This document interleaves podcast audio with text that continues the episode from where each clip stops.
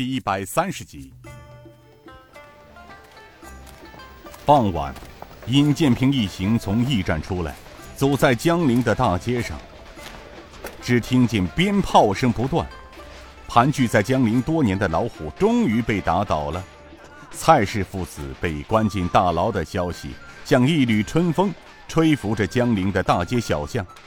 许多店铺还贴出了对联。香儿像一只春归的喜鹊，在大街上活蹦乱跳。他走到一家店铺前，看着新贴的对联，娇声道：“平儿哥哥，你快来看，这副对联才有意思呢。”天王四星好奇的走过去一看，只见上联写的是：“好钦差天降江陵城。”打老虎，恩泽万民家。天王星笑呵呵的道：“ 少令主真可谓是奇人一个呀，令我等万分佩服。走南闯北数十年，都未曾觉得人活的能这么有价值、有意义过呀。自从跟着少令主，才让我们觉得，这人呐，是社会里的一份子，只要活在其间。”就应当为他做点什么。今日真正感到，原来这世间上还有更重要的事情要做，这样的活法，才无愧于心呐。天启星笑道：“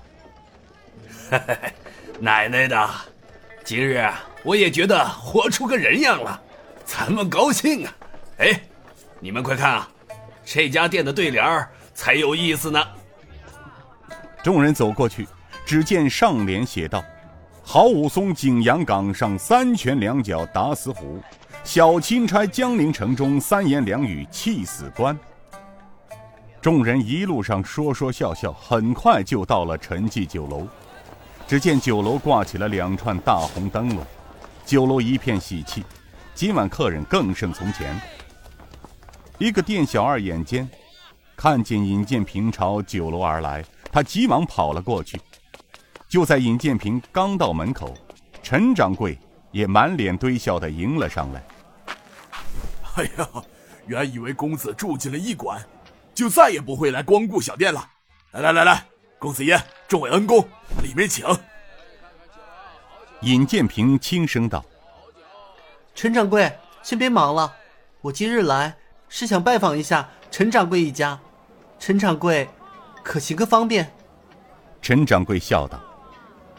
公子是我陈家的大恩人，这请都请不来呢，哪有什么方便不方便呢？公子，请随我来呀！跟着陈掌柜穿过后院门，来到了一个不大的四合院门口。陈掌柜敲了敲门，门开了，一个年仅五十岁的人走了出来。哦，是东家回来了。陈掌柜道：“陈管家，你赶紧去知会夫人。”告诉他，钦差大人到访。陈管家一听是钦差大人到了，高兴的急忙向后院跑去。陈掌柜道：“公子，请。”随着陈掌柜进的院子，来到堂屋，尹建平四下看了看，屋内除了正常的家具摆设，墙上所挂的都是父亲生前所画的山水画和几幅字帖。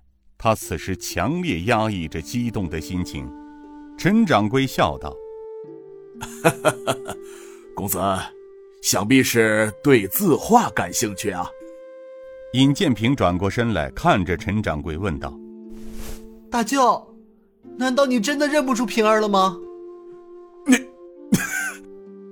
陈掌柜惊喜的道：“你，你，你真的是我的外甥。”哎呦，平儿，天哪，平儿啊！哎呦，你昨晚住店的时候啊，我就看着你好像那么熟悉似的。哎呀，可是舅舅不敢认呐。哟，平儿啊，你果真还活着呀！他抱住了尹建平，放声痛哭起来。舅舅，平儿和妹妹都活着，活着，舅舅。八年。八年了，舅舅和你舅母无时无刻的在想念你们呐。门口刚从后院过来的陈夫人，听到这惊喜的消息，伏在门框上也禁不住失声痛哭。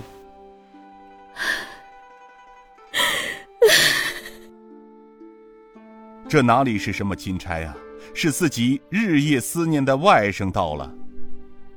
尹建平推开了舅舅，跪在门口喊道：“舅母！”陈夫人急忙扶起了尹建平。哎哎，好孩子，我的平儿啊，舅母终于见到你了，平儿。此时门口又出现了一男一女两个十四五岁的孩子，看见父母痛哭，惊奇的问道：“父亲，父亲，母亲，母亲，你们这是怎么了？”陈掌柜抹了抹眼泪，道：“英儿，栓儿。”快来，快进来见见你们的表哥。婴儿惊异的问：“是建平大表哥吗？”陈夫人止住了哭声，回头道：“是你建平大表哥。”陈掌柜笑道：“他不当是你们的大表哥，还是我陈家的钦差大人。他的到来。”不光挽救了陈家的百年老店，还把蔡知县父子关进了大牢啊！英子娇声道：“大表哥好了不起啊！原来今日全城百姓口中的钦差是我大表哥呀！表哥，你真厉害！”尹建平小时候见过表妹表弟，那时都还小，但也记忆犹新。